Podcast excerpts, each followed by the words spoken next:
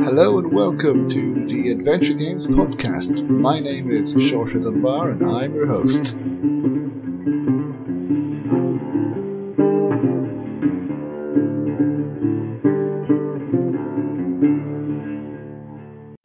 So much for joining me today for episode 11 of the Adventure Games podcast.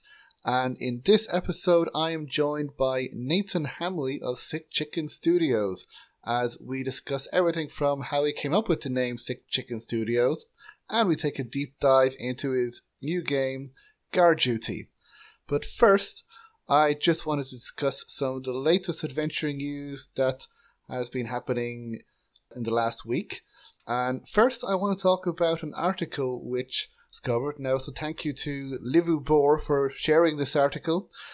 Uh, it's on the nextweb.com and it talks about the so-called dark age of adventure games, which was from around the year 2000 to 2007, 8 ish. And so at the time, many people proclaimed the adventure genre as dead, and certainly there weren't as many adventure games released in that period as there are now. And certainly there weren't as many really good adventure games released back then, but there are still a few really good games that are released then, and it talks in this article about some of the games that were released back then that were very good. According to the author Rachel Castor, uh, she talks about games such as Syberia and Still Life, and she also talks about a game called Keepsake, which I haven't played, and of course Frogwares' games, the Sherlock Holmes and the uh, Secret of the Silver Earring. And she also mentions Nancy Drew as well, talks a little bit about those games. Now, I have played Syberia and of course Still Life as well. And while I did have some issues with Syberia, I still really, really liked it. I loved the, the story, the graphics are beautiful, and I really loved how we go on both a metaphorical and a physical journey with the game's protagonist, Kate Walker. And it, I would really recommend people check that out on Steam now. It shouldn't be too expensive. You could get Syberia 1 and 2 for the complete story. And also Still Life, I also remember really enjoying it, even though I did have some issues with the ending, but I still really liked the game. It's really cinematic, really, really excellent in that regard. And again, a really good female protagonist, Victoria McPherson, and which we still, still to this day, we don't have enough good uh, female protagonists in adventure games, in my opinion. And um, but those two games certainly do. And uh, yeah, so that article would be worth checking out for games that you may or may not have heard of or you may want to check out and also some games that have been released now. Uh, start with another blast from the past Phoenix Wright Ace Attorney. Uh, the, this was a series of games that was originally released on the Nintendo DS a few, well, a number of years ago. On the 9th of April, it was released. The first three games in the Ace Attorney trilogy were released for PC. So in this game, you play as Phoenix Wright you play as a defense attorney and you have to investigate uh, murders and play in court as well, where you to defend your client and prove that he or she did not commit the crime or the murder. Now, it is exaggerated, it's not exactly very realistic, but it is a huge amount of fun, and I really loved playing these games on Nintendo DS, so I would highly recommend people check them out.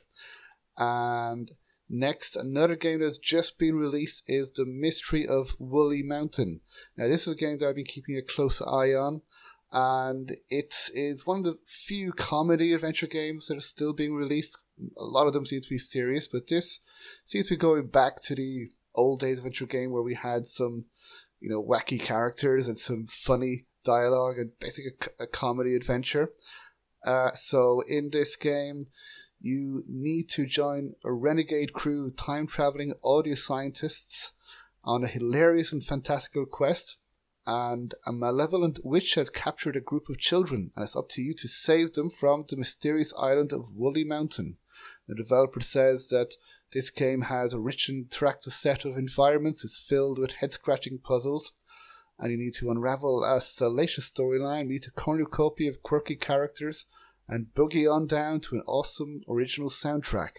Now, I have played the demo, and overall, I really liked it. The graphics look beautiful, the the storyline I found to be interesting, and the puzzles are definitely challenging.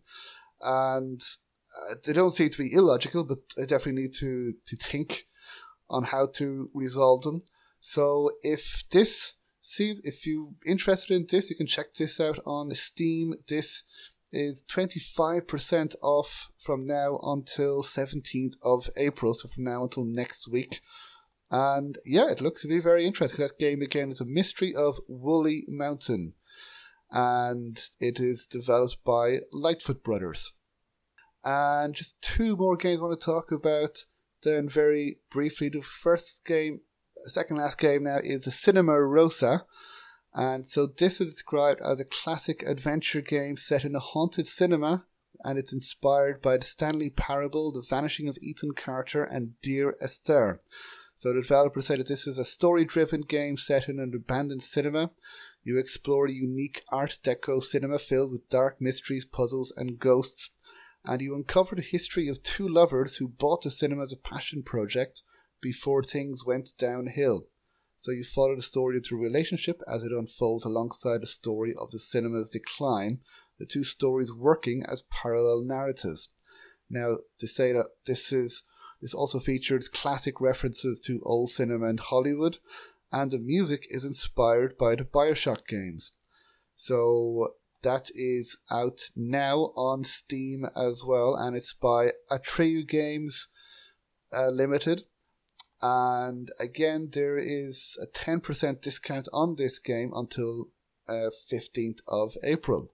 And the last game I want to talk about before we get to the interview is a game called Interpoint by Three Dots. This is a first person sci fi mystery with elements of psychological horror a secret organization made the discovery of parallel worlds. You play as Harry G, a scientist who took part in a project that was supposed to benefit humanity, but things went wrong. And now you are stuck far away from home. So you explore an underground science complex and you, you go through parallel worlds. There are many different solutions according to the developers, and developers also say that this game features a twisted story with several levels of depth, conspiracy, and various endings. Now, the interesting thing about this game is that it features a photon gun. Now, this device is a gun and it's able to absorb energy from surrounding objects and transform it into something else. So, from the trailers, it looks like it plays similar to the game's Portal, which was released a number of years ago. And of course, Portal uh, well, one and two were two of the best reviewed games of recent years. So if this game is anything like that, it's uh, it's certainly be very interesting. Now the it is available on Steam Early Access from the 15th of April, and the full release they are aiming for spring 2019. So that is it for the news. So now I will take you to my interview with Nathan Hamley, where we discuss everything from how he came up with the name Sick Chicken Studio, and we take a deep dive into his game Guard Duty without spoilers.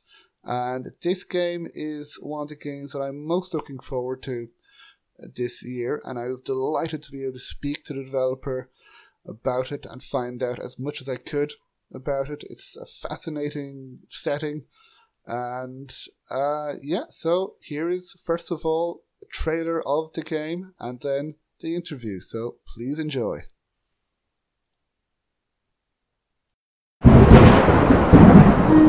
It all started with a book.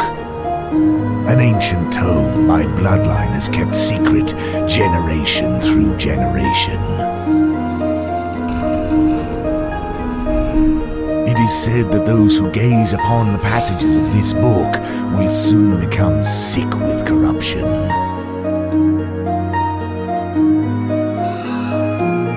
Nothing can be done. Fate has chosen. I have seen the future as I gazed upon the looking glass. It all burns. Hold on. Run me through that sacrifice stuff one more time. Ugh, again? Well, I've still got half a pint left.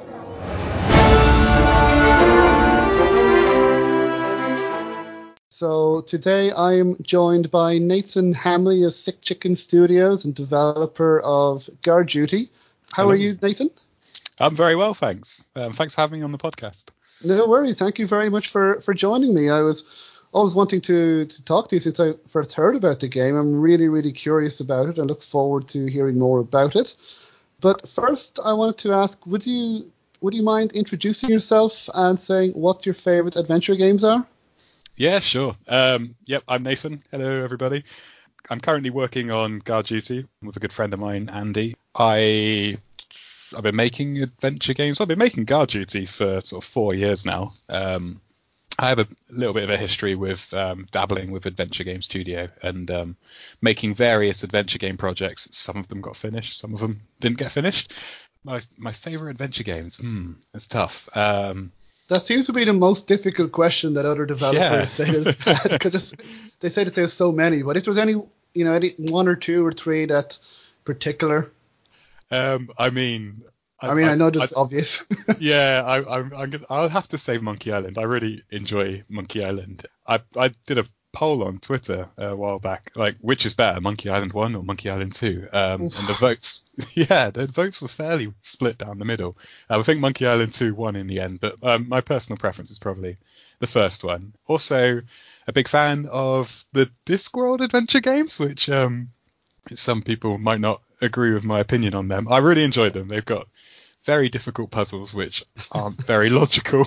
Um, that's not the reason why I like them, but I just I love the humor and um, the world building in them.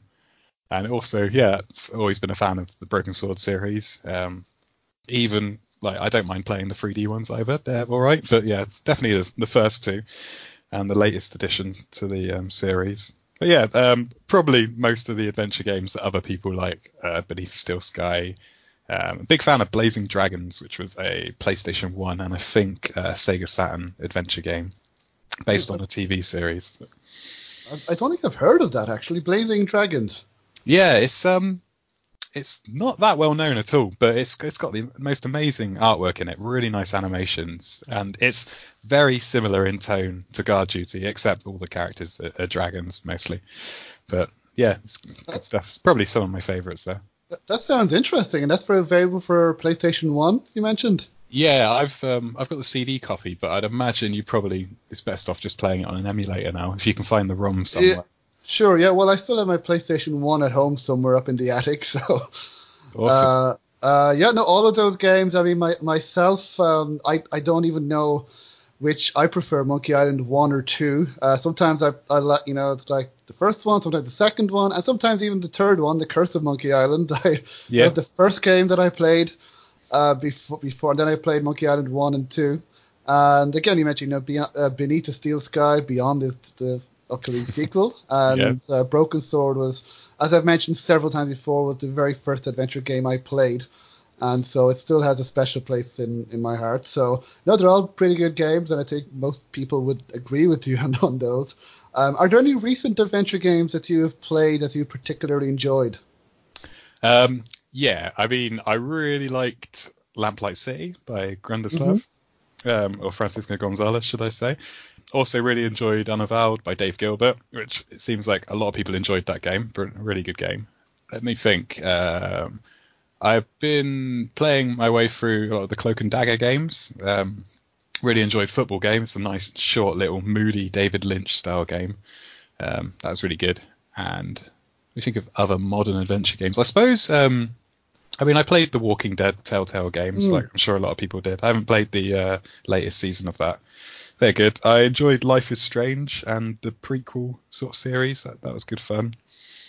Um, but yeah, yeah, it's- that's a few.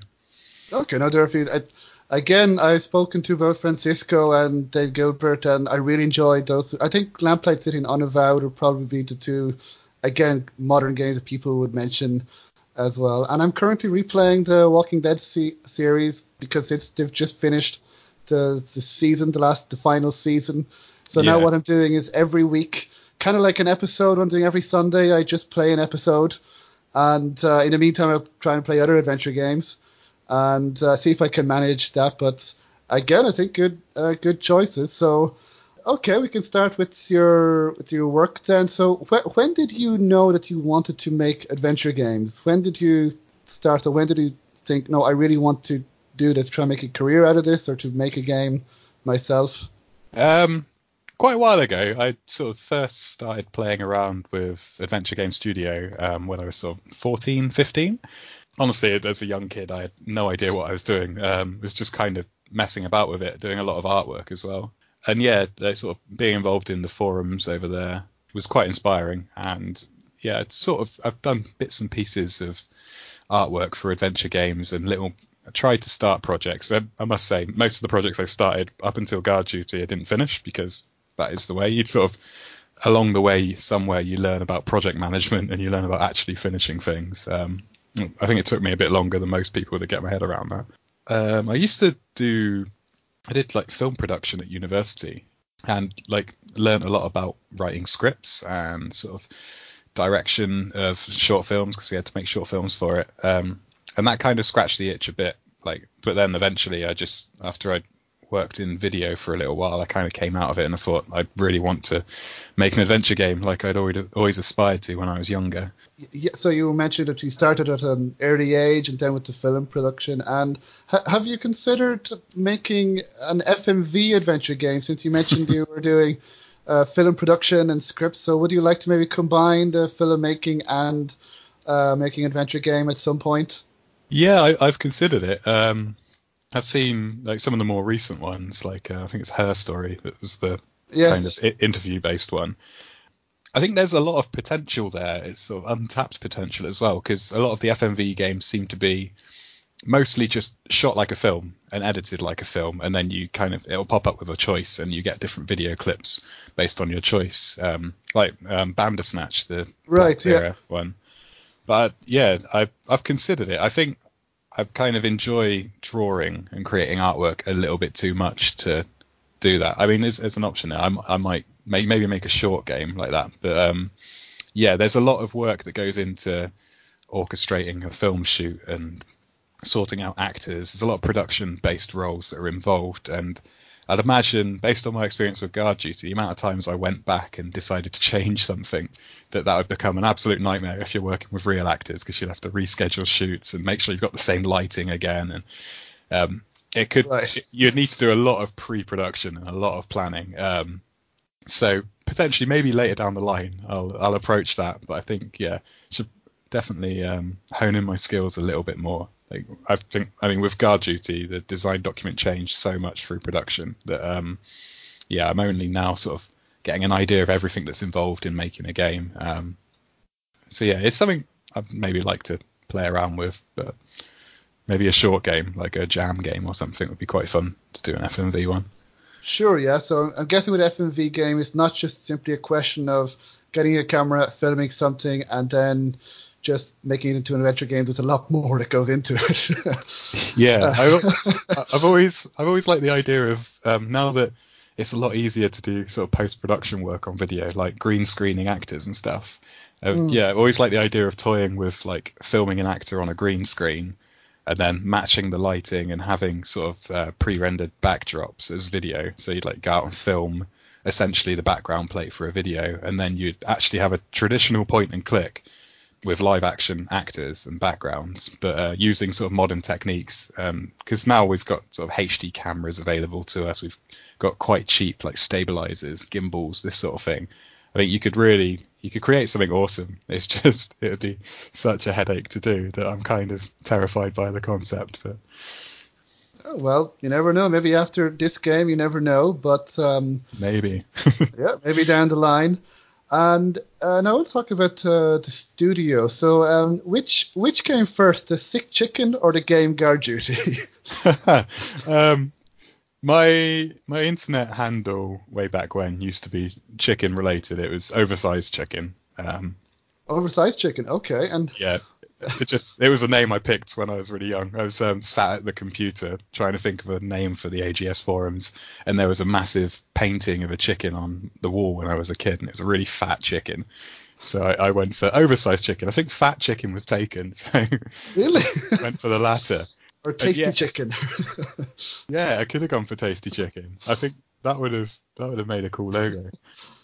Um, yeah, and then somewhere recently, I thought because I teaming up with Andy, the guy who programs Guard Duty, I didn't want to use the same handle that I'd used for a, a long time on the internet. And sick chicken kind of had a cool ring to it, but I didn't really think of the what it brings to mind when you say sick chicken. So like, I thought of the name, kind of used the name for a bunch of stuff, and drew this crude logo of a chicken with a thermometer in its mouth. And then ever since, I've kind of I don't know if I would say I've regretted the name, but it's yeah, it, it causes a lot of issues when trying to think of logos because you don't want to just have a logo that's like a dead chicken or a dying chicken. So I went with a skateboarding chicken for a while. Like it, the chicken was doing a kickflip. It was really rad and sick, yo. And now I've just yeah, I've just got an egg with a swirly hypnotic thing around it because like I figured a sick chicken could have like some kind of weird powers. I don't know. It's a it's a name, um, and I'm kind of stuck with it now because I've used it everywhere. So I I'm just gonna have to roll with it.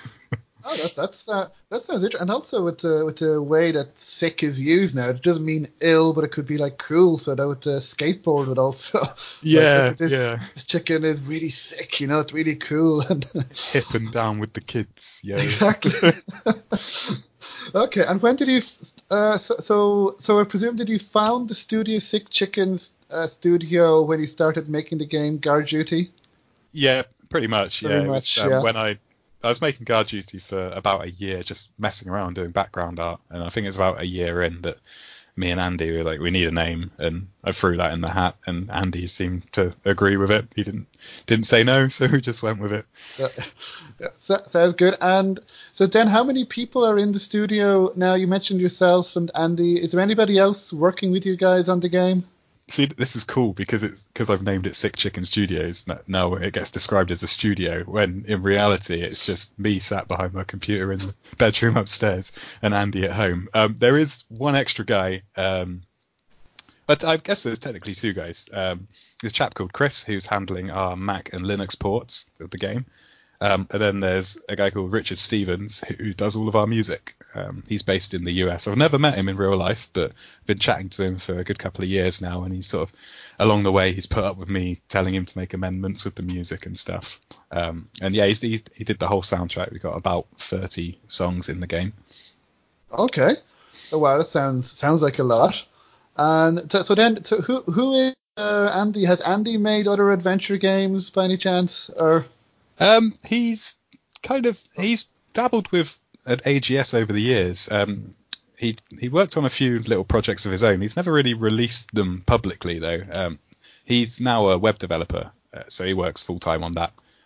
But he's just he's just a good friend of mine. I've known him since we were kids in school. Uh, we kind of grew up together. So yeah, it just came to a point where he said, you know, I'll help out with programming, and he's done a really good job of it. Cool. So the two of you like share responsibilities with the game Guard Duty. Then Yeah, he he set up a lot of the kind of core architecture or whatever you'd say, um, the core programming stuff for the game, and then he, he was kind of able to hand it over to me for a lot of the adding of backgrounds and adding animations and stuff. So I do the easy stuff, and anything that's complicated and hard, Andy does. Uh, he does does a good job. So now, before we talk about Guard Duty, you mentioned you made other games. Some were released. So games that were finished, are they still released? Can we still play them somewhere? Somewhere, yeah. Um, I made a game called Bitstream, which was a kind of dystopian hacking simulator where oxygen's like a rare commodity, and you're hacking into this system to try and release more oxygen out to these poor people who uh, need oxygen. It was sort of it was all based around a command line prompt. It looked like an old computer terminal, and it was made for a monthly AGS game, which is like a month long game jam that is out there somewhere. We used to have a link to it on the website. We don't anymore. I think if you search on the Adventure Game Studio forums, you can find a download link for that. Um, okay, let's, let's see if I can find a link then to Yeah. the show notes. yeah, sure. Um, it's yeah, I've not updated it since the competition, and it was quite a squeeze to get it out in a month. So there's probably a few bugs in there, but I think there's there's like a, a couple of let's plays of it on YouTube and stuff. Um, and yeah, I made another game called The Man That Only I Can See, which was a side-scrolling adventure game done in like a hand-drawn style. It's kind of a horror game. That was super rushed to get it out in a month because the scope was too big. But um, I think there's a link to that somewhere. I'll see if I can dig out a link for you. But that one's Sure. not not quite as cool. Bitstream's the the better game. Okay. So again, you, you learned the ropes, you know, with, with these two games or with other games. I'm sure you worked on, you know, with the AJ studio, getting getting the hang of. I imagine the studio is is part of it as well. It's part of the learning curve. yeah, Uh, yeah. It's, um, there's there's a lot involved with making a video game, and I think the the real key is just to start off with getting doing something small, setting yourself a deadline. For example, like a monthly game jam, and then just getting something out and getting it finished, no matter what state it's in. Release it, and then move on to the next thing. That seems to be. I've heard that advice from other people, and it seems to be the best way of doing it. If you look at people like Francisco Gonzalez, he made like the whole Ben Jordan series. Um, he made a Golden Wake. He worked on Shardlight with Ben Chandler, and he's kind of honed his craft over the years, releasing all of these games. And yeah, uh, personally, I mean, I've just spent a lot of time working on Guard Duty over over four years now, which I'm not really following my own advice, but um, yeah, the best thing to do seems to be make short little games and release them, get feedback, own your craft, and then yeah, work, work on larger games. Yeah, well, it sounds like you've already done it with Bitstream and uh, the man only I could see. I believe is the other game you mentioned, and Yeah, And- and yeah, a lot of people see. You know, Dave Gilbert as well is another perfect example that he started in AGS as well, making smaller games, and then he made the Shivah and then the Blackwell Legacy, and then uh, his games have improved over time as well. That he's now probably the, one of the biggest names, at least, or if not the biggest name at the moment. So then with Guard Duty, which with this game, uh, first of all, I imagine it's using AGS as well. Uh, uh, correct? it is. Yep. Yeah. When did you come up with the idea for this game? I mean, technically, it's a project that I wanted to do when I was a young teenage lad. So, like I said, 14, 15. I actually, um, it was the name is the only thing that stayed consistent. This version of Guard Duty, we started making it sort of four and a half years ago now, almost five years ago, I think. Time slips away. um, but yeah, it was a game that I wanted to make for a long time, uh, and I had lots of different ideas for how the story would go, and then we kind of um, decided on the final game design. Yeah, about four and a half years ago. Okay, so you had this idea or a version of this idea for since you were a teenager, correct? Yep. Um, there's a blog uh, post on my blog which I'll send you, so you can put down in the show notes, and it shows the progression of the game over the years. So I managed to dig out some old screenshots from an old build of the game from around 2006, I believe, and then I think I revamped it three times in total. And you can kind of on that blog post you can see the progress. The main character has always kind of stayed the same. He's always been a very short, sort of stumpy guy. Um, and yeah, you can kind of see like the artwork progress over the years. That's great that you're finally beginning to at least realize the the story, realize the idea that you know you kept at it, honed your craft, and now you're in a position to release the, this story. Would you mind then giving us a brief background of the plot of this this game, Guard Duty? Then. So it's a game that's primarily based in a kind of high fantasy medieval setting, but we tie it together with this running sci-fi theme throughout, um, which kind of leaves the player guessing about how the two plots come together. As you progress through the game, you learn more about the larger story, uh, things start to take a darker tone, and uh, you basically, yeah, it starts off in like a comedy, fantasy, happy world, and the story tends to get a lot more serious as you progress through. It's about sorry, I should probably just full on like start from the beginning. It's about a guard called Tondbert, who is a guard to the castle Wrinklewood. He has a few too many drinks on his birthday and accidentally lets in a mysterious cloaked figure into the kingdom. You later find out that the princess has been kidnapped, and Tondbert, who is quite fond of the princess, decides it's up to him to save her. So he goes above and beyond his duty as a guard to try and save the princess Feramin. And then stuff happens that's spoilery, so I can't say. But um, yeah, and then there's sci-fi things, and it's it just gets crazy.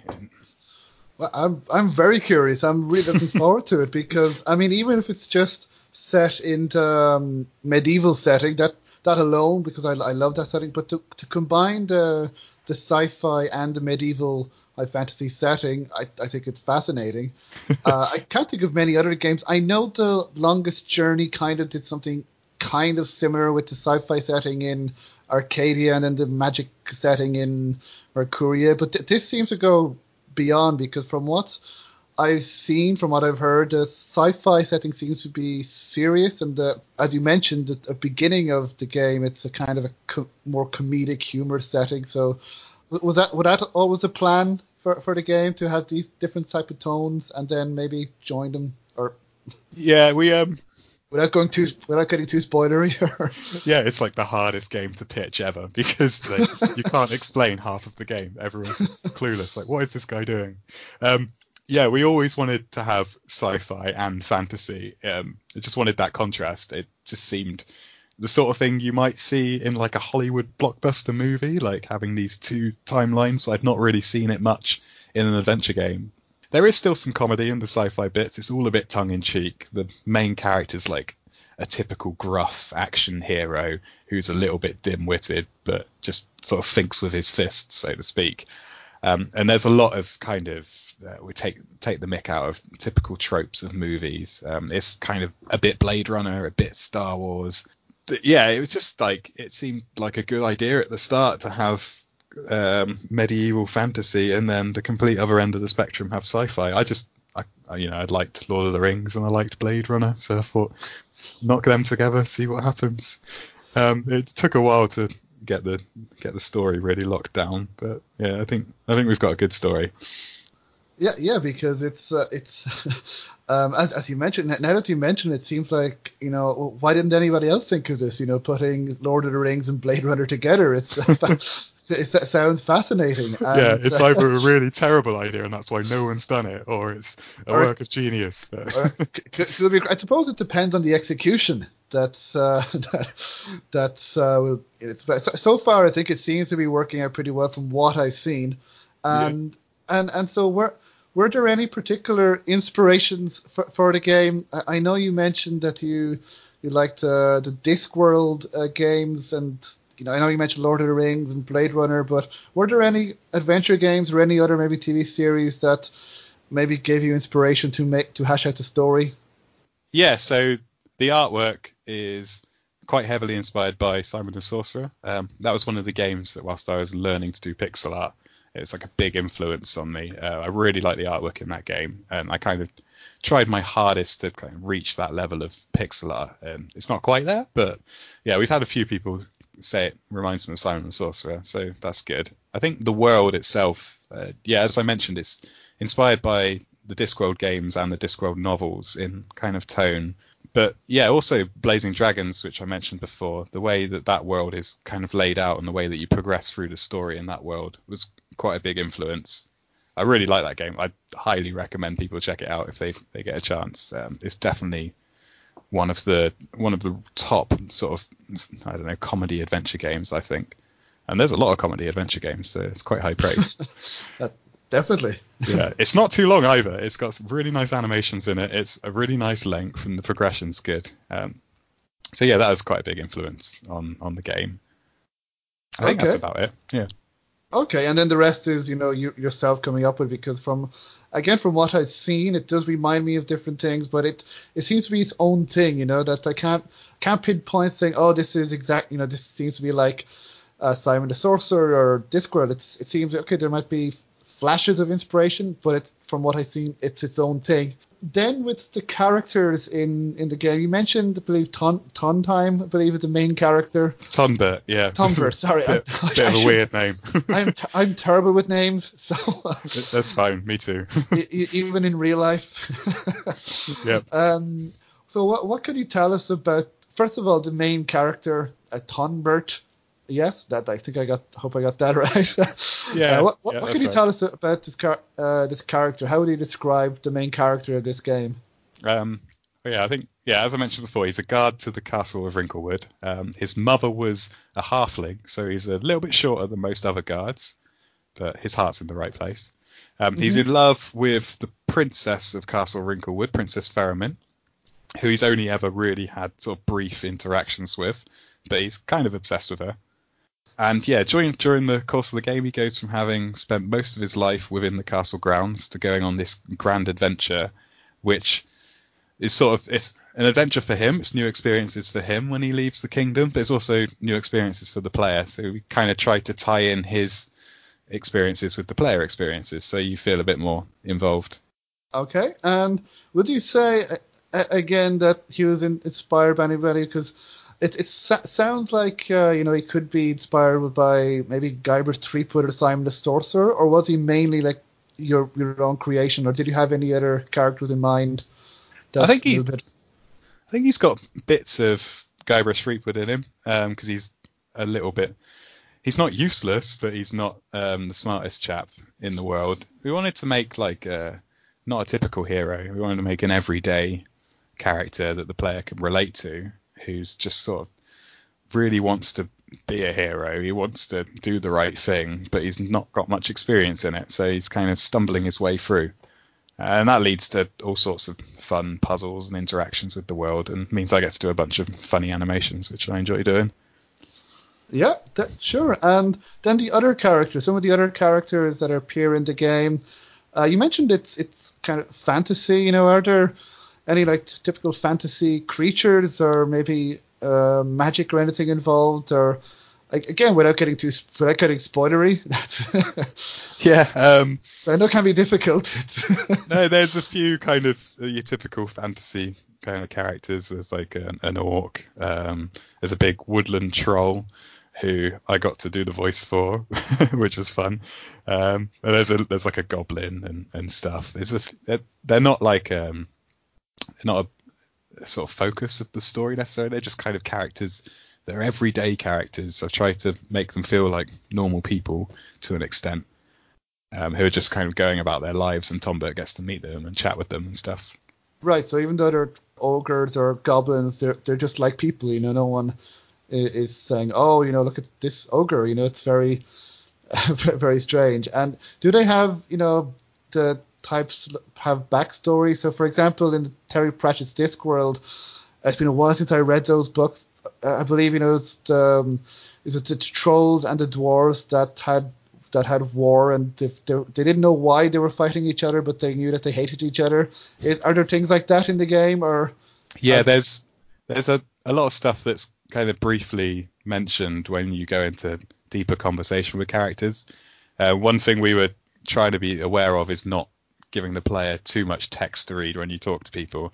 So there's options to be able to ask people uh, more information about certain subjects. Um, like there was a grand fire in Hardington, which was a kingdom that um, burnt down to the ground, and Wrinklewood kind of adopted a lot of the people who lived in that kingdom, and also some of their um, equipment, some of their like flags and stuff. So the Wrinklewoods, um, I can't think of the word for it right now, but like the flags and things that are around Wrinklewood, they're all kind of mismatch of stuff they've collected from this other kingdom and the uh, the ones they previously had. There's a lot of backstory to discover with the characters, but it's not like shoved in your face. You can kind of ignore it if you want, or you can go into a bit more detail. Um, right? So it's up to the player then if they want to know more with the backstory, if they want to continue on with with the actual story. But yeah, we would.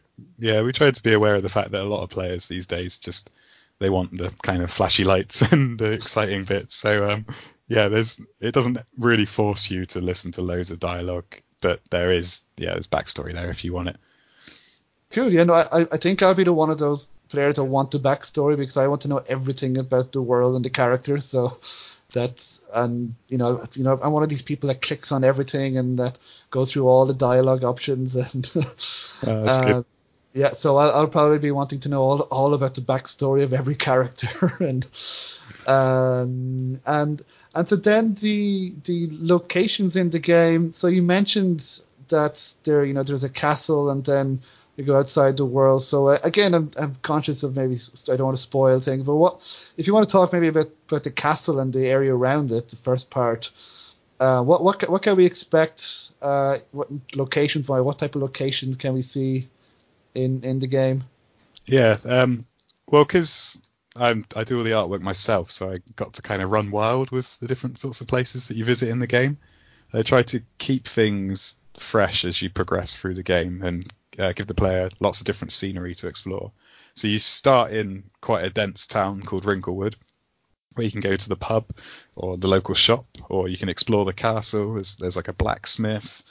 Um, there's quite a lot of different locations in Wrinklewood, and then after a while, you get to leave the town and explore the wildlands, which is kind of a really new location for Tom. But he's never really spent much time outside of the town. He just kind of does his job and then goes to the pub in the evenings. He doesn't really, he, he's never been interested in adventure. But um, yeah, you explore the wildlands where you've got locations like there's a wrinkle worm nest, which is essentially just a sandworm from Dune, but it's, Okay. a, bit, it's a bit more scaly. Um, it's yeah, there's big glimpses of it in some of our trailers. It's this giant worm that's got its nest just outside of the kingdom. There's an enchanted forest.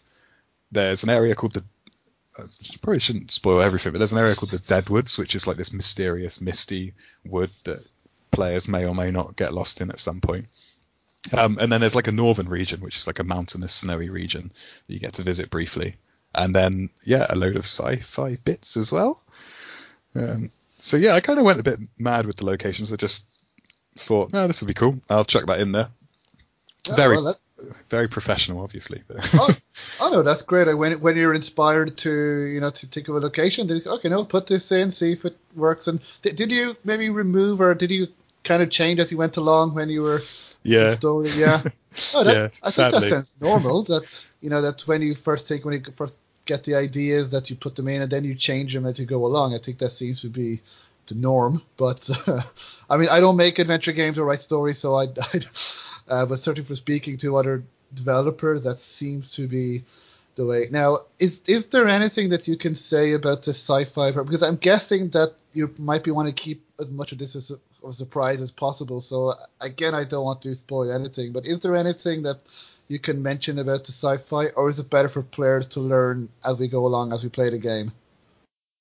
Hmm. Well, there's a off-world resistance group called the Guardians of New Haven, and there is a kind of big evil creature that is ruling most of the planet. And you play as Agent Starborn, who's an agent from the Guardians of New Haven, and he's on a mission to try and take down this evil overlord chap. I think that's I think that's enough. Uh, that's, Yeah. that's enough information. And uh, Okay, there's yeah. there's um trying to think if there's anything else that I can kind of hint towards. Yeah, it has like dystopian skylines. Um, there's a big evil headquarters that you get to explore, and a few other bits and pieces. Cool. And is is there then, uh, if you can reveal this or not, if not, don't worry. Um, but you said that most of the game is set in the fantasy and then some of the sci-fi. So do you know how much is set in medieval versus how much is set in sci-fi? Is it like 60, 40, 70, 30 or something? Or would you like the player to find out when, when Uh, we play? It's probably somewhere around 70 30. Um, Okay. So the, the focus is the fantasy stuff, um, and the player will kind of the player will get to know Tondbert quite extensively as they play through. Okay. Um, but yeah, the, the sci-fi stuff is, is pretty cool as well. We're trying not to show too much of it, but there's, Right. there's like there's around 80 backgrounds, 80 locations in the whole game, so you still get a decent chunk of sci-fi to explore. Right. Okay. And so then, when you're coming up with the story and designing the game, did you have, I don't know, maybe a separate document for each? So one document for the medieval set- setting, and then another for the sci-fi, so so you wouldn't confuse the two, or. I, I don't know. Did, did you ever think, uh, oh, you know, I don't want to confuse the two settings, so maybe keep them separate or or something, or It's kind of, I guess it was kind of divided into three parts. So we were focusing on the medieval fantasy world and the background for that world. We're focusing on the part of the plot that ties the two worlds together, and then also focusing on the sci-fi as like a separate thing. So, developing the sci-fi world was its own task. Developing a fantasy world was its own task, but both of those were done, keeping in mind that there's this plot that ties them both together. So yeah, that's kind of how we approached it anyway. Okay, and and then th- th- this thing seems to be going around uh, Twitter that uh, can you pet the dog in the game? I, I just noticed that with other developers, you know, saying you can pet the dog or you can't pet the dog. Yeah. uh, I think it seems to be an important point. Can we pet the dog in guard duty?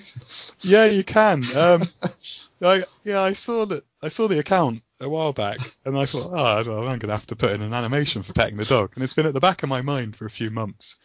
And I finally did it, um, posted it, and the Can You Pet the Dog account retweeted it. And then, yeah, I've seen a lot of other developers um, posting gifs about petting dogs as well now, which is awesome. So No, it's just, it's really cool. I mean, it's a very small part of, of the game, but it's really cool that it's an extra, uh, you know, animation, and it's nice as well. It's, but it's just something that I noticed. At first, I think I saw you say it, and I thought, oh, it's, you know, it's a joke. And then I saw other developers doing it, and then I saw that there was an account about it. So I thought, oh, this, this might be a thing, and I might start asking every, every developer I speak to. yeah, yeah. I mean, I guess if you've got a dog, you need to be able to pet it. It's kind of yeah, kind of first thing you want to do, or yeah, it's been. I, think it's been a, like a running internet meme for quite a while with like uh, I don't know Assassin's Creed games and stuff like that. There always seems Right. to be a GIF on Reddit somewhere of the dog being pet, and then yeah, now there's an, a Twitter account that's retweeting it all, and they've started doing it for indie games now as well, which is nice. It's very nice, and I'll have to ch- check it out more uh, in the future as well. And um, okay, now I wanted to ask you about uh, the voice acting. Which, uh, what was there a, sp- specific type of accent that you were looking for for the characters? Maybe the characters in medieval world versus the sci-fi world. You know, were they different accents, or were they? You know, did you get anybody sounded right, or how did you go about getting you know for characters who sound right? Yeah, the um, so he wanted the medieval fantasy stuff to mostly be quite British accents, a lot of West Country accents. Honestly, I didn't have didn't have loads of money for voice acting, um, so a lot of the characters are voiced by me, which is Really? uh, it's yeah, it is like quite a lot. It's probably more than I should have done, but um, everyone seems to enjoy the voice acting, so I'm humbled by that. Um, there's a few of my friends who did some voice acting as well, because we all we're all from the West Country, from like southwest Right. England, so we've all got these farmer accents and talk like I don't know farmers or from The Hobbit, and uh, yeah, it's, it's just I thought it'd be fun to have a bunch of voices like that, and then also I got in some guest voice actors, um, some that have featured in other adventure games, um, to do various voices, and a few inter- international, so like some American voice actors and stuff. Um, the sci-fi s- section is mostly kind of American voices. Uh, there's one English voice actor in there, uh, voiced by Sally Beaumont, who is Oh uh, yes, she's featured in Bertram Fiddle and other lots of other adventure games. Yeah, yeah. Um, Erica Sanderson, who is another uh, voice actress we got in, she's done a great job for one of the sci-fi characters. Um, so yeah, there's a there's a bit of a change in voices. Uh, namely, I don't do as many in the sci-fi bits, but um, yeah, there's there's all sorts in there. Uh, we've got a nice mix. Okay, I, I, I didn't notice from what I've, I've seen. I didn't notice that uh, you or there was one particular person doing the voices. Did you voice the main character as well, or did in the medieval setting, or did you find a voice actor? Um, yeah, I, I did the main character. It was uh, kind of a tactical choice because yeah, there's so many lines for the main character in an adventure game. If I was to pay someone to record them all, it would have been far out of my budget. Right. Um, well, like well, well, I like from what I've seen, I like, and I didn't notice genuinely. And I know that with other developers, I won't mention any names, but with other game developers who voiced th- th- themselves, uh, kind of have mixed results. and that, that you know, there, there are other games where I was thinking, God, who did the voice? And there was, it was a developer, and I was like, oh God. But no, in, thi- in this, I didn't notice. oh, that's And- good to hear. and um, uh, no, that that sounds like you're using the tools available and then getting well-known actors for some roles. And now I believe on the Steam page it was uh, you mentioned that there's six thousand uh, vo- lines of fully voiced dialogue. That sounds like a lot to me. Um, is is yeah, that a no- normal amount or? I think it's actually a little bit less than a lot of adventure games. Um, Really? So it, Okay. it just it just sounds great when you say it. Like oh, six thousand lines. It sounds like a, a lot to me. I mean, for, I mean, maybe like with without fully voiced dialogue, but everything is voiced, right? So all the descriptions of the objects and Yep, ab- absolutely everything in the game is voiced. Um, which is yeah, a lot of it is because I voiced the main character, so it wasn't too much trouble to have everything voiced. But so yeah, we we got pay yourself extra. Yeah, that'd be nice. um, yeah, I'm living off of a very small budget at the moment, mostly eating noodles. Um, yeah, they've got six thousand three hundred fifty-nine lines of dialogue, which um, I think it's a it's quite a bit less than like Lamplight City, and I'm not sure about Unavowed, but yeah, I know Lamplight City had a lot of Oh, voice yeah. dialogue in it. Yeah, that, that was a that was a long game as well. You know, there was a lot there was a lot in it, a lot of voiced. And then with the gameplay, so you mentioned that with the graphics and all that, it you know maybe looks at first glance at least like maybe a 1990s game. Like mentioned Simon the Sorcerer and that, but what um, what about the gameplay? What can you tell us about the gameplay? So the interface, first of all, how does that work? Um, yeah, it's a two-click interface. So you left-click to interact with things, you right-click to look at things to get a better description of whatever you're interacting with. Um, we've done away with inventory combining puzzles, so you don't ever combine inventory items. It makes it a little bit easier to understand for some players, I think, because when you've got inventory full of items and then you can also combine all of the items as well, you end up with like so many different options for what you can interact with that you end up I f- personally I find a lot of people just combine every item with every other item until they make a new item. So Uh huh. yeah, we kind of designed the puzzles with that in mind that we didn't really want any combining of items in there. You, you pick up items, you use them. It's mostly quite logical. Because I've been making the game for so long, there's quite a lot of content in there, so we didn't have to rely on much backtracking. Um, I know a lot of not necessarily like indie developers of adventure games, but a lot of the older adventure games would have you kind of spending a lot of time going backwards and forwards just so that it had a longer playtime in the game. So we tried to cut down a bit on that. So we like to think the progression's quite solid. Like you just, everything should feel quite new and fresh to the player, and hopefully they won't get stuck for too long.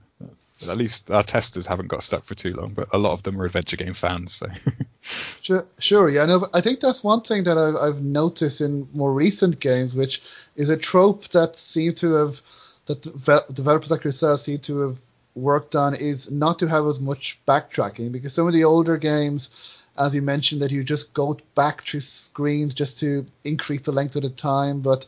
I, I believe that developers nowadays might be thinking, no, even if the game is shorter, we want to create like a better experience for, for the for the game players and to progress with the story and with the gameplay, which I'm all for, by the way. And um, now one one thing that that I you know as well with the with the gameplay, I also this is personally my favorite when you you know right click to describe and left click to carry the action like they did in the first two Broken Sword games and I believe Beneath the Steel Sky because I believe that's the simplest. yeah, And and you know, I, when I'm playing a game, I don't like to fight with the controls, so uh, so if it's you know easy for me. And then for the the hotspots, then to pick up the items, is there any way to distinguish what can be interacted with in Um, in the game? Yeah, so we have the cursor changes when you're over a hotspot. Um, so it like changes color. And we also have a hotspot description at the bottom of the screen. So whenever you're hovering over something that you can interact with, the name of that hotspot comes up at the bottom of the screen. Uh, we try Oh, to just streamline it and keep it pretty simple. That sounds good. And actually, I meant to ask you another thing with the voice acting. We're going back and forth, but in the very brief section that, that I played, um, when your character, shall we say, I don't want to give too much away, he's not able to speak. yeah. and and you talk like this. how, how, how, since you're the one who recorded it, how did you go? Because I, I thought it was very it was funny, but also I was impressed with you know if you listen very closely, you can mere, nearly kind of understand. But how did you go about recording the dialogue like that? Did you do anything in particular to Um, speak like that? I'm not sure whether it was the most professional way of doing it, but he sort of he goes from talking like this, and then I just put my and yeah, essentially just covered my mouth with my hand. It's nothing particularly technical or fancy. Um, I think yeah, it causes a little bit of like sort of dodgy reverb and echo on the mic occasionally, but it sounds like because he, yeah, I think it's all right to spoil this right at the start of the game, but he falls into a hornet's nest or bee's nest, and he gets like a face full of these boils and stings, and he can't speak properly.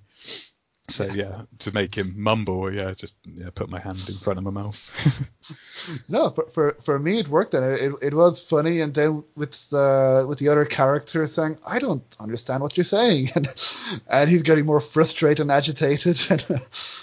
yeah, and, it's uh, it's a nice way of kind of limiting what the player can do. Like, we didn't want to stop the player from going where they wanted at the start, so you can explore different areas in the kingdom but um, there's only so much you can do when you can't actually articulate and talk to people. Um, so yeah, it allowed us to give the player quite a nice area to explore without giving them too many different options for puzzle solving. Right. Yeah.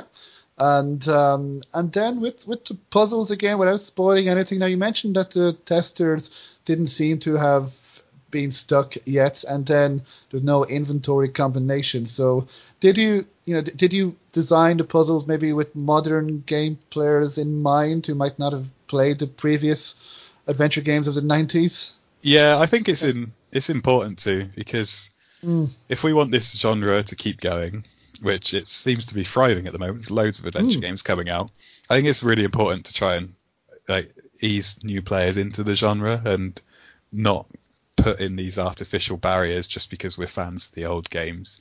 I mean, a hard adventure game is good fun, but with the sort of availability of walkthroughs and stuff on the internet now, and everyone has quite short attention spans now, it's if you put in a puzzle that's too hard, people are either just going to alt tab out and look up a guide, or they're going to get bored and stop playing the game and play one of the other millions of games that are available on Steam, and then they might not come back to your game.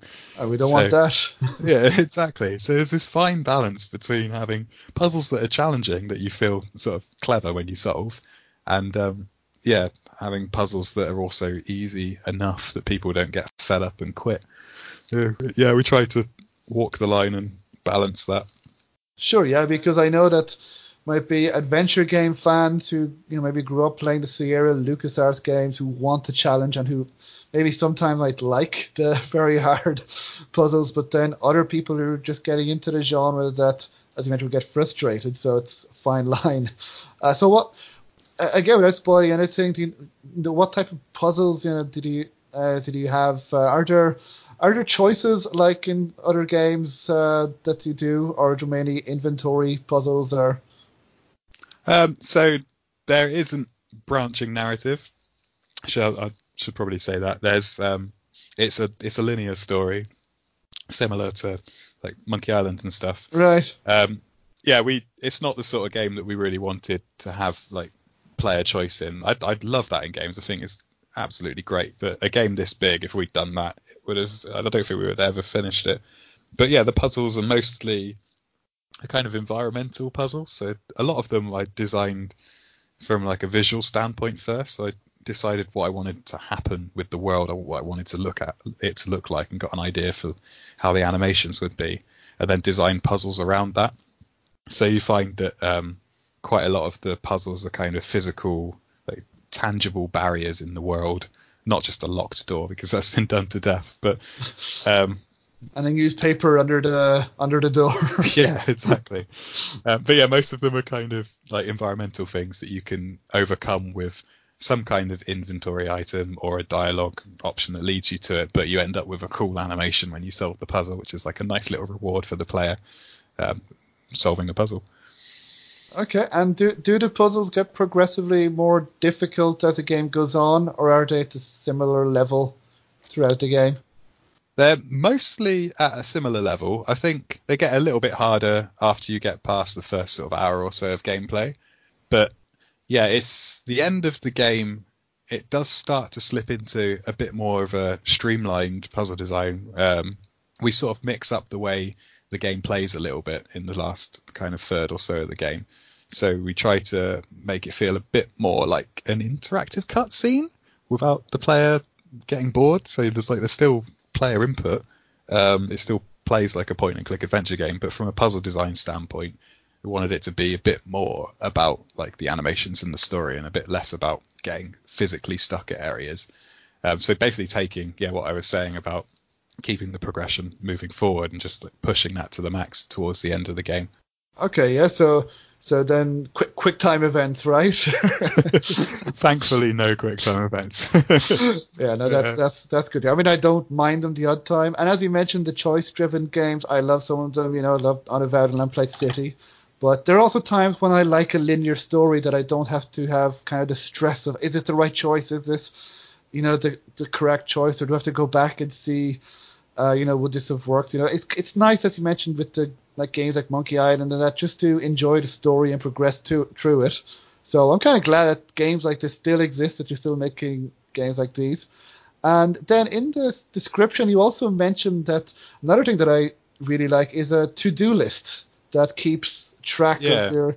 So what what can you tell us about that? So uh, it um yeah. So what why did you include this in the game? Yeah, so it was just to try and make it a bit more accessible. Um, I think all modern RPGs have quest lists, like Mhm. quest logs now, and it just seemed really logical to have one in an adventure game. We're not the first adventure game to do it. I'm sure there's plenty that have done it before, but yeah, it just it just worked. We kind of simplified it a bit. It is literally just a long sheet of paper that Tondbert's got. He's got a pencil in his inventory, and he writes down notes as he goes around. Um, so if you ever you are if you ever are stuck, it'll give you there'll be a note in it that is related to the kind of main narrative. So the main it's like main narrative puzzles. Um, and it's just in Tondbert's handwriting. He's just scribbled down something like, "My face is full of bee stings. I need to fix my face." Um, and then it kind of it does play into there's a puzzle that it plays into as well where you know you you- some you have to get something particular written down on your to-do list um, but yeah it's just a nice way of keeping track of things making sure people know where they're going it's not it doesn't really give away any huge sort of puzzle spoilers it's just more of a yeah way of keeping track of stuff No, but it's, it's much appreciated because also if you when you quit the game and then depending on how busy you are in life, if you go back a week later or a month later, it's handy to have a to-do list to go, oh yeah, no, I was doing this and I need to do this. Yeah. Because some, sometimes it's happened to me where I go back to a game after a while and I forget what I was doing. I forget I was in the middle of a puzzle and I was thinking, God, what was I doing? You know, how do I resolve this? How do I, you know, what what do I need to do now? So it's good to have this. I think that sounds uh, very good. And then you mentioned uh, with the graphics with the pixel art. So we mentioned a little bit that it's um, that it's similar to Simon the Sorcerer. Then, uh, so it's. Uh, uh, did you hand did you hand paint the graphics or how did you create the graphics then for the game? Um, it yeah, it's all created pixel by pixel in Photoshop. So yeah, we use a four by three aspect ratio. It's like the same aspect ratio that the '90s games used. It does mean there's black borders either side if you're playing it on a widescreen monitor, which pretty much everyone is these days. Um, but you also have the option of playing it on a really cool old CRT screen, and it will give you that Oh. genuine, authentic, classic adventure game feel because it's the right aspect ratio. Um, yeah, I create all the backgrounds in Photoshop just with the pencil tool, dot by dot. Uh, there's a few areas where you can get away with copy pasting things like grass textures. I've you know, done a bit of copy paste, um, and then I do some overlay effects. I'll do in After Effects. It's like a it's a bit of video editing software actually, but you can like lock down the resolution and set it to really low resolution, and you can make it so the output settings are nearest neighbor, so you can actually do sort of pixel art style animations in After Effects, and we use that for stuff like rain, and there's a few animations for like leaves falling in the forest, that sort of thing. Yeah, yeah, no, that I mean, from watching the videos as well, that and through the screenshots, uh, it looks beautiful, and Yeah, uh, thank uh, I know that uh, genuinely it lo- it looks, uh, you, you know, not not just that it looks like a game back then, but it kind of looks like maybe what those games might look like, kind of now, if you know what I mean. And um, but it looks like a lot of work has really gone into them. And you mentioned there the animations, you know, with the leaves blowing in, uh, in the wind and. Uh, did, did it take you a long time to to draw the animations for for the game? Yeah, yeah, too too long. um, I mean, it, it's silly really because art is kind of my passion. Um, it was the area where I had the most experience in. I went a bit overboard with it all, and yeah, it, I've spent a lot of time doing the artwork for it. I think you know it's it's a graphic adventure, so the graphics are quite important. Um, but yeah, this I just there was a lot of areas where I thought this background's really still. It doesn't look alive, so let's make the leaves blow in the wind. Let's add a little squirrel that runs across the screen or a rabbit in the foreground that bounces about. Just try to make sure that every screen had some layer of animation on it. Like stuff like the pub, all of the characters have idle animations. There's a chap playing darts in the foreground. There's people drinking, just to keep things yeah, moving keep things feel active. That was like my strong strong uh, strength, whatever. Yeah, that was the bit I was good at. So I thought, you know, I'll just put my all into that, and then hopefully everything else will do fairly well, be complemented by that. Yeah, well, I think it seems to have worked. I think that's another kind of trope of adventure games that the the, the background seems to be very still, or the characters are just standing still like statues, yeah. especially the older games. It's, it's I felt that a bit weird that you know a character is standing and doesn't move at all. Um, but I also understand from a developer point of view that it's a lot more work to make the animation. So again, it, it is much appreciated that you go the extra mile to uh, to do that. And then, so so did you do the, all the, like the animations yourself, or did you work with Andy to to do them? Yeah, I, I did all of the animations. Um, the thing, I mean, with the resolution we're working at with Guard Duty, because it's quite low res, it's a lot quicker to be able to add in smaller animations than it would be if we were working on like a high resolution game. Right. So thankfully, some of them didn't take as long. I, I could spend a couple of hours and do like a character idle animation or two, and it adds quite a lot to the scene having that character having a little animation that they play out whilst you're just walking about. Um, and over the years, those kind of just mounted up. Yeah, I, I did did all the animations myself um, with the help of Photoshop and After Effects to cheat a little bit. We can tell, you know, that that the work, you know, that you have put the work in. So, and with that, oh, okay, yeah. And then you mentioned the the music. I forget the name of the person who did uh, the who who did the music again of the game.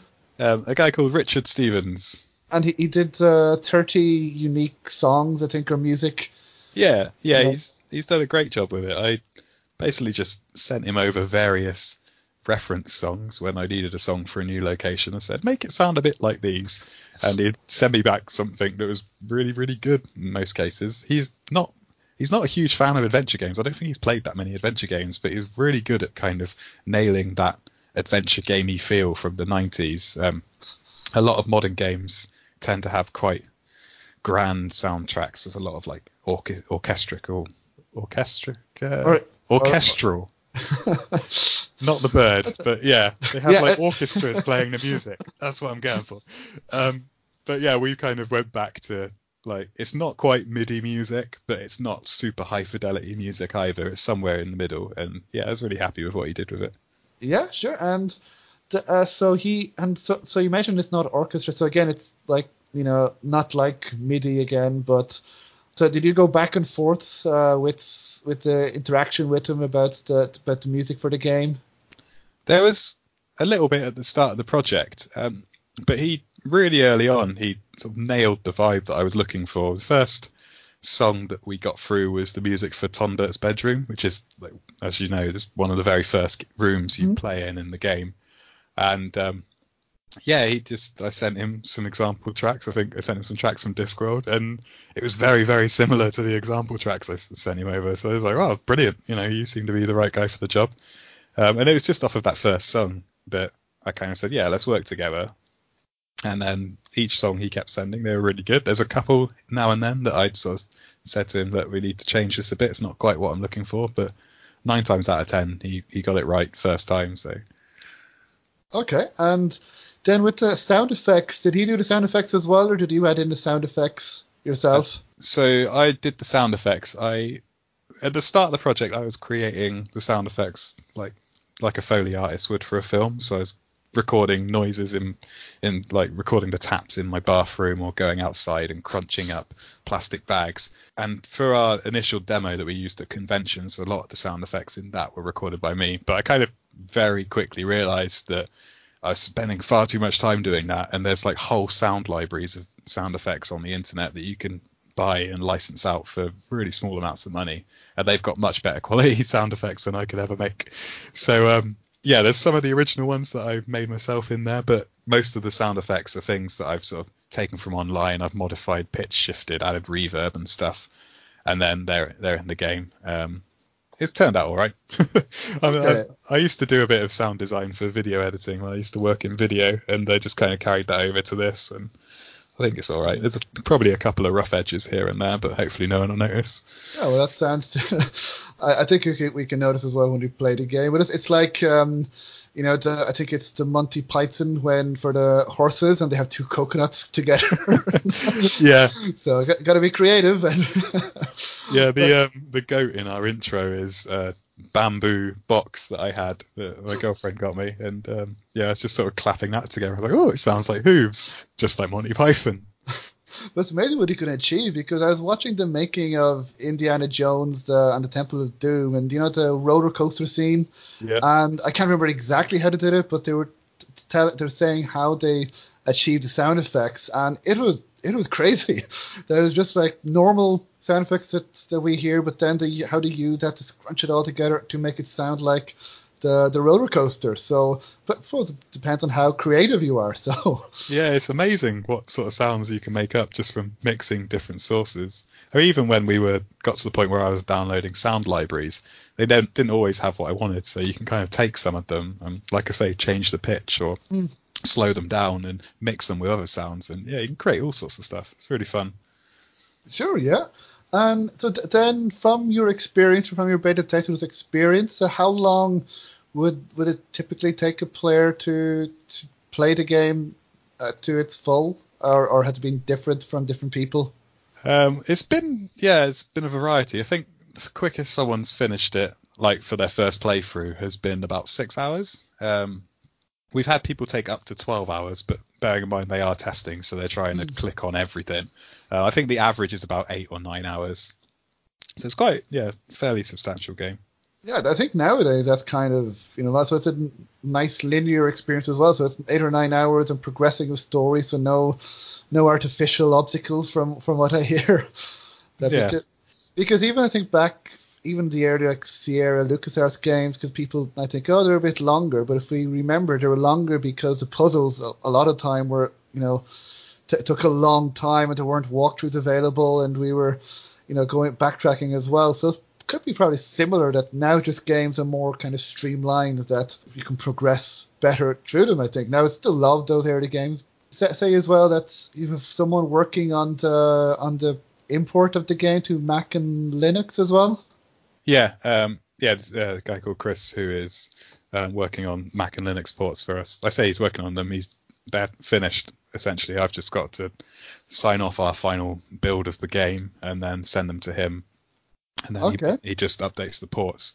Um, but yeah, so it means that we get to uh, launch on Linux and Mac, which is really cool. Uh, We've had a lot of support from the Linux community. A lot of a lot of people have contacted me or have replied on Twitter threads, on Steam forums and stuff, saying they're really excited for the game. So I think like Linux, a lot of developers don't really worry about developing the Linux build of their game. Um, but yeah, the opportunity was there, and they seem to really appreciate it. So it's a small market, but they're quite a vocal market. Yeah, I think the, the more places available, the better. So, Yeah. um, and it's it's available on Windows as well. And any any plans to to port it to other devices like Switch maybe or any other devices?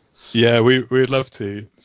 The AGS engine is a little bit tricky. yeah, I I remember port. Dave Gilbert mentioned that. Yeah, so had there been any? Do you know if there's been any progress on that since since I spoke to Dave Gilbert and Francisco a few months ago, or um, it's still hard? There's kind of there's a few things going on behind the scenes. There is um, there's like a publisher slash porting company that seem to be having some luck with getting AGS games on the Switch. Um, so yeah, we'll see see how that goes for them. But yeah, it's just um, Yeah, it's one of those things. Costs a lot of money to port games to different Right. platforms. I think Mac, Linux, and Windows because they're all a very similar kind of. They're both mouse and keyboard based, similar platform. They're a bit easier to port to. Um, but Right. we'd lo- we'd love to have the game on Switch if the opportunity arises. We will. We might do mobile ports later down the line if people like the the PC release. Okay. And then before we we, we finish up, then uh, do you you put this game on Kickstarter? Is that right, or am I? Yeah, yeah. Uh, yeah. And uh, so I just wanted to, to ask you because I asked some other developers what their opinion on Kickstarter. Uh, fir- first of all, why did you decide to go to Kickstarter uh, route? I'm guessing it's because you needed the funding. Kind of, yeah. We didn't we didn't ask for very much on Kickstarter. Um, so our goal was, I think the goal was two thousand pounds, and we got about four thousand five hundred or something like that. I hope that's right. So yeah, we weren't one of these big budget Kickstarters at all, but it was more to test the market, I guess, to see if people were interested in supporting a project like Guard Duty. I didn't have that much of a following at the time, Hmm. so my reach as far as marketing wasn't that great. And it's just yeah, it was an opportunity to kind of engage with adventure game fans, see if the game was something people would want, and also we've also we've now had this like the Kickstarter backers supporting us along the way, which has been great. So they've been helping out with beta testing and um, like yeah, supporting us on our social media platforms and stuff. cool. And since you mentioned your game was successful, is there anything that you think that you think you did in particular? Because I know at Kickstarter that it can be difficult to to be successful. From other developers have told me that it's like a full time job by itself. That that month Yeah. that. Um, so, is, is there anything in particular that, that you did, or any advice that you would have for anybody thinking of going the Kickstarter route? Um, yeah, it is. It is intense, even for a small Kickstarter like our one. Ideally, you need to ask for enough money to make the project, which we didn't do at all. But then you run the risk of asking for too much. Mm. So it's probably best to have a look at a bunch of games that are like your game, similar kind of production quality, and see how much they asked for and how much they got. Base your target off of them, and make sure you've got most of that month free to just support the Kickstarter. Kickstarter allows you to send out a preview link to your project before it's gone live, so you can get feedback from people, which is really good. So with Guard Duty, we sent that out to a few other developers that we knew, and they gave us their opinions on stuff like the video that we had on there and the screenshots and the text and stuff. So that's that's worth doing. Get some feedback on it first, and um, yeah, I think promoting it prior to the Kickstarter going live is probably a good idea. So putting out sort of social media messages saying we've got a Kickstarter going live in five days time, four days time, three days time, doing sort of countdown, making sure that you sent out press releases um, to let all the press know that you're doing a Kickstarter is really important. And yeah, when once the Kickstarter's going, just you need to be on it every day. You need to be um, everywhere you've posted a link to the Kickstarter. You need to be replying to messages.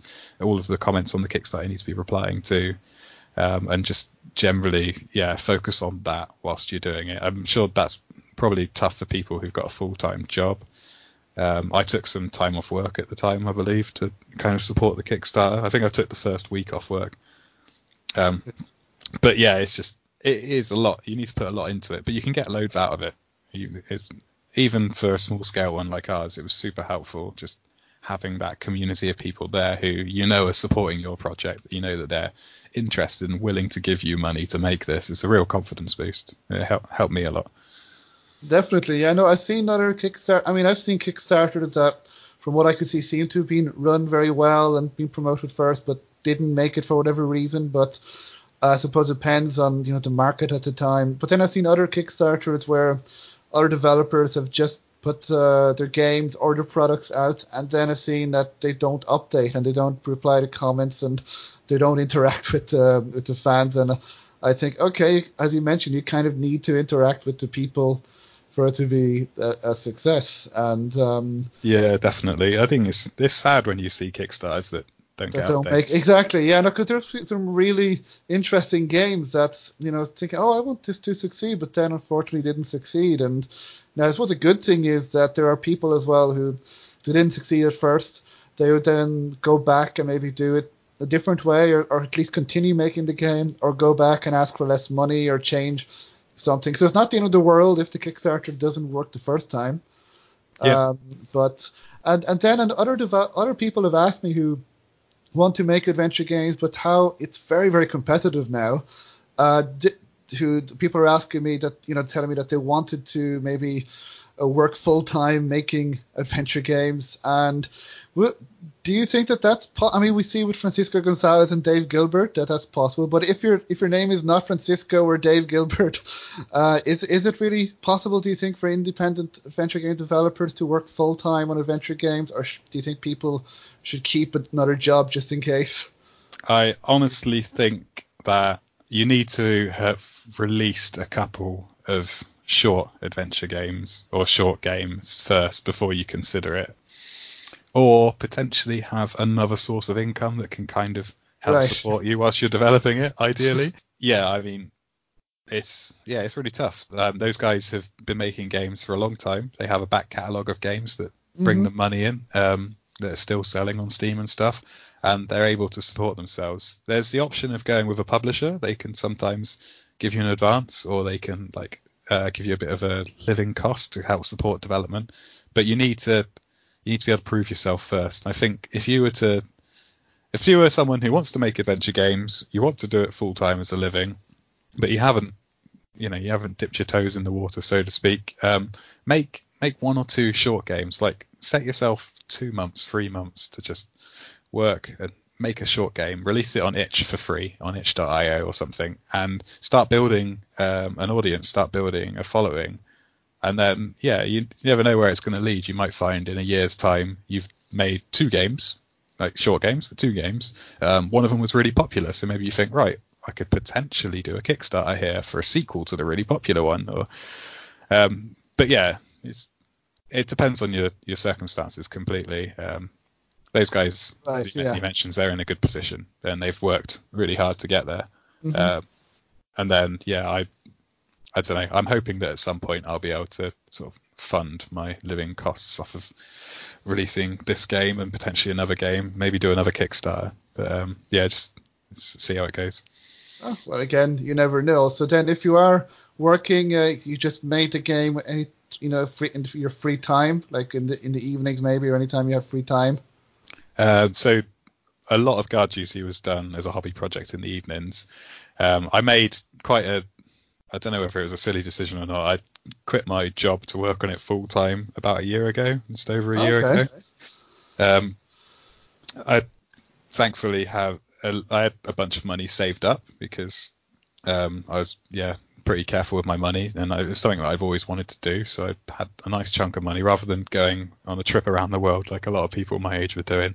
Um, I decided to sit in Evan room and make an adventure game for a year. But um, yeah, and I've had to supplement it with like some freelance work and stuff along the way. So it's although I say I've been working on the game full time, there's been quite a lot of working on other things, other projects as well. But yeah, it's um, it's been tough. Like, uh, yeah, my girlfriend sort of is paying half of the bills on our house, and she's had had to buy the last few f- food shops and stuff because I'm really running out of money now. But yeah, it's it's quite. A, I wouldn't recommend it. I wouldn't I wouldn't say to anyone, look, just go for it, quit your job, live the dream. I'd say ease into it slowly. No, take take baby steps first, and then maybe consider that after you've got something that can kind of show you that that's the viable option. Right. Well, ho- hopefully now, once the game is released, you can start paying paying your girlfriend back. You know, start paying Yeah. for, for the food now again. Yeah. All right, now let's go to this fancy restaurant in. let's Yeah. go to London for the weekend. I definitely owe uh, like a few meals, maybe even a holiday, but we'll see.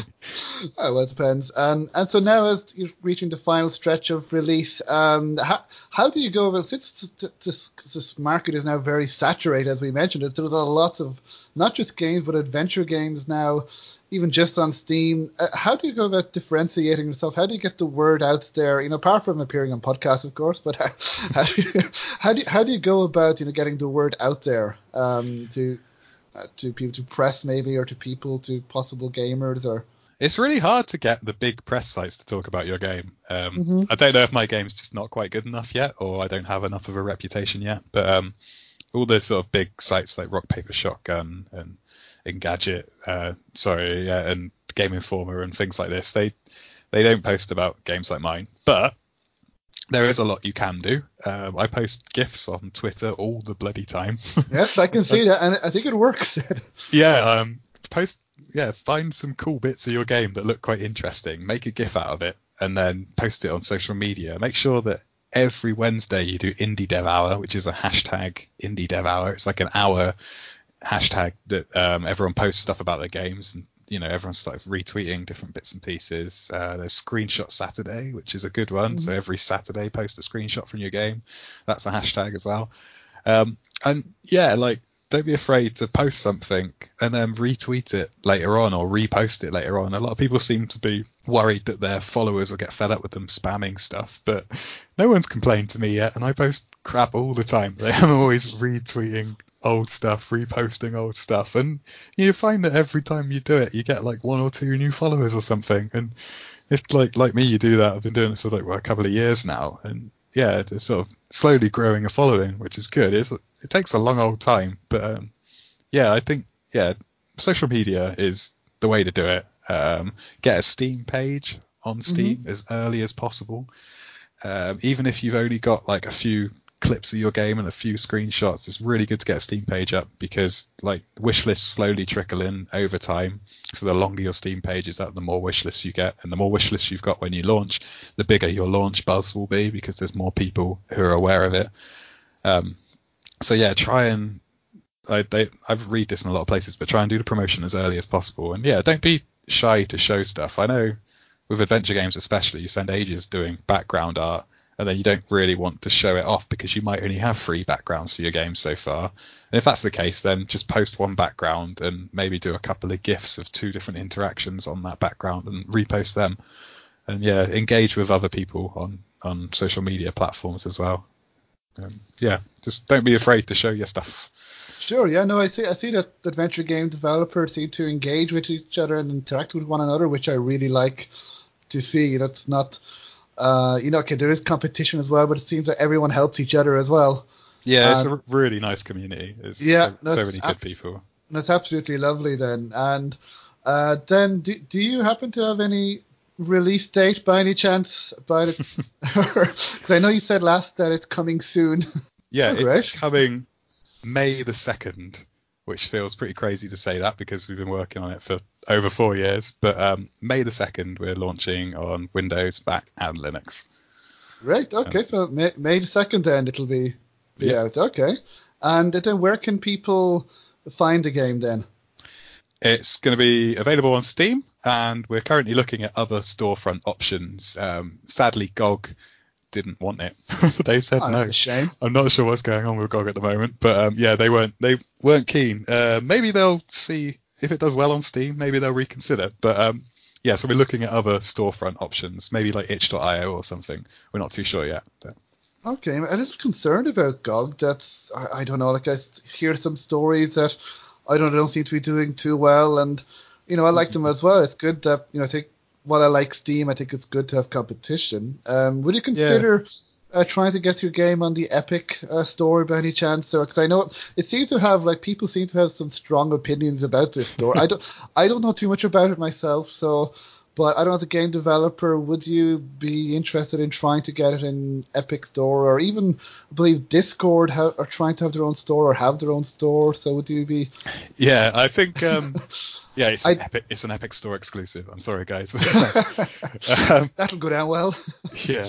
No, I think Epic Store are they they're not taking on small indies like myself at the moment. I think they're right. taking on a few sort of indie superstars, so to speak, the people who are already quite popular. Um, but yeah, the Discord store is interesting. So that's that's a potential place that we could sell it.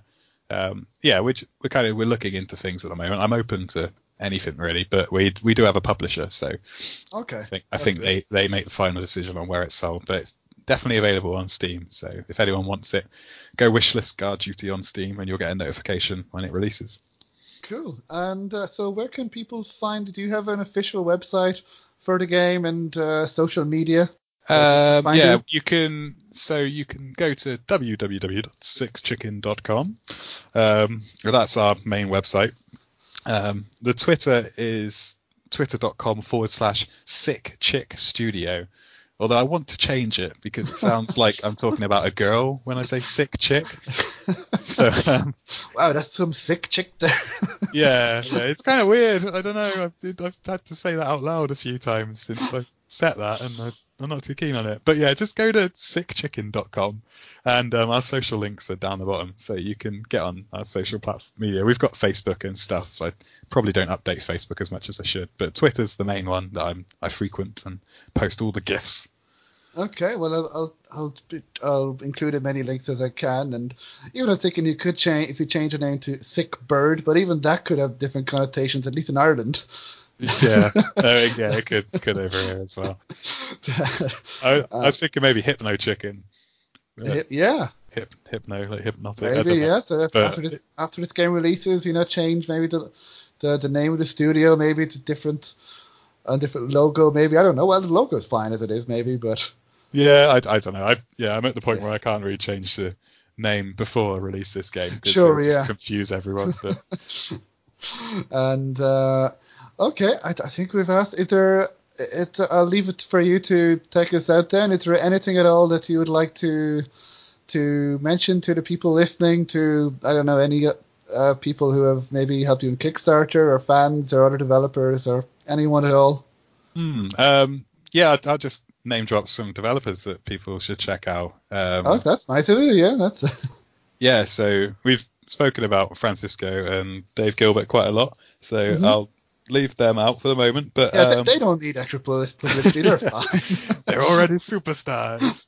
um, yeah, so um, I played the first episode of Inspector Waffles by Glosso Games recently. That was really fun. Um, Oh, I, I played Antenna Dilemma, the first uh, chapter as well, which is also very fun. yeah, I need to play Antenna Dilemma. That Yeah. that does look great. I love the style of that.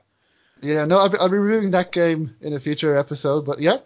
Um, yeah, uh, shout out to my good friend Joe Richardson, who made Four Last Things and Preposterous Awesomeness of Everything. Um, he makes uh, adventure games out of Renaissance artwork.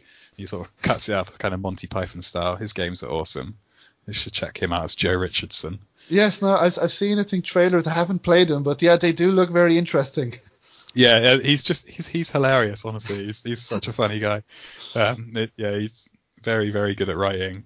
Um, also, yeah, shout out to um, Gibbous, the Cthulhu Adventure. That's Mhm. looking really really good from um, Stuck in Attic. Um, so yeah, it's like a a Cthulhu based point and click adventure game that's kind of comedy and cosmic horror. Um, that looks great. Yeah, Uh, I believe they mentioned this is a comedy cosmic horror. Yeah, um, I yeah I got to play the demo at Adventure X, and it's just there's so much animation in it. It's amazing. It's all like Mhm. Disney quality animation, frame by frame stuff, and it's like it's a huge game. So yeah, anyone listening should check that out. Yeah, Uh, we'll, we'll be finding out more about this game in a later podcast once the game is released. Yeah, I I guess um, Yeah. yeah. like I said, Cloak and Dagger games as well. I really enjoy their games. I really enjoyed Football Game. It was cool, kind of creepy. Uh, there's probably loads of people I'm forgetting, but um, Yeah, Yeah. There's, there's so many. and thanks to you listeners for listening to me ramble on for the whole thing. Yes, and I wanted to, to, to thank all the listeners as well for making this podcast possible, for you know giving me feedback and helping me continue as well, and you know helping me because without the listeners this wouldn't be possible. So, and to the developers, to you guys as well, because I know after speaking, especially to a few a few guys, a few developers as well, I've become I've come to realize just how much work you guys do, and I I don't think we always show you the appreciation that you guys deserve. If even sometimes you know we might be more critical than you know you guys deserve. So I want to give a real shout out to all adventure game developers. Thank you for all the sacrifices you make and for all the the work that you do. So no, ge- genuinely, because I know that most people who are adventure game developers don't do it to be rich. You know, don't do it to make money because you probably make any other type of uh, game Yeah. um, if you wanted to, to be rich. But um, but no, genuinely. So okay, well that's uh, so the, the game again is Guard Duty, which will be released on May the second, yep. 2019 on Steam mainly. So I'm really looking looking forward to it, and I can't wait to try out more and to to find out how, how the story progresses because I'm really curious. And Well, yeah, it, enjoy it. So thank you, Nathan. Thank you very much for having me on your podcast, Shorsha. So that was my interview with Nathan Hamley. I hope you enjoyed it. And as he mentioned, his game Guard Duty is out on May the 2nd, 2019. Now, I also forgot to mention that The Mystery of Woolly Mountain, as well as being being released on PC, it is also available on Nintendo Switch. And I believe there's also a discount there as well, so you can play Nintendo Switch as well as PC. And so that is it for this week. So next week I'll be hopefully joined by Thomas Bex again. And I'll be discussing two games I've played recently, The Long Dark and Firewatch. And Thomas will hopefully be discussing a game as well. I'm not sure which game yet. And we'll also be discussing a hot topic in the last few weeks, and that is should there be different difficulty settings in a game, such as easy and hard settings and or does this compromise the vision of the developers? So we'll be discussing our thoughts and opinions on that. So until then, uh, take care and I hope everybody has a great week. So bye. So if you like the Adventure Games podcast, then please subscribe, rate, and review wherever you listen to podcasts. Please leave a review on iTunes if you can, as every review helps and reviews will help get the word out, especially for adventure game developers who appear on the podcast. Now, you can also follow me on social media. You can follow me on Twitter at Advent Game Pod. Can follow me on Facebook at Adventure Games Podcast. You can also follow me on Instagram at Adventure Games Podcast as well. And we're also on Discord at Adventure Games Podcast. So if you are a adventure game developer or a adventure game player, you can follow us there. So again, please feel free to retweet and share podcast episodes and the podcast to people who you believe may enjoy it.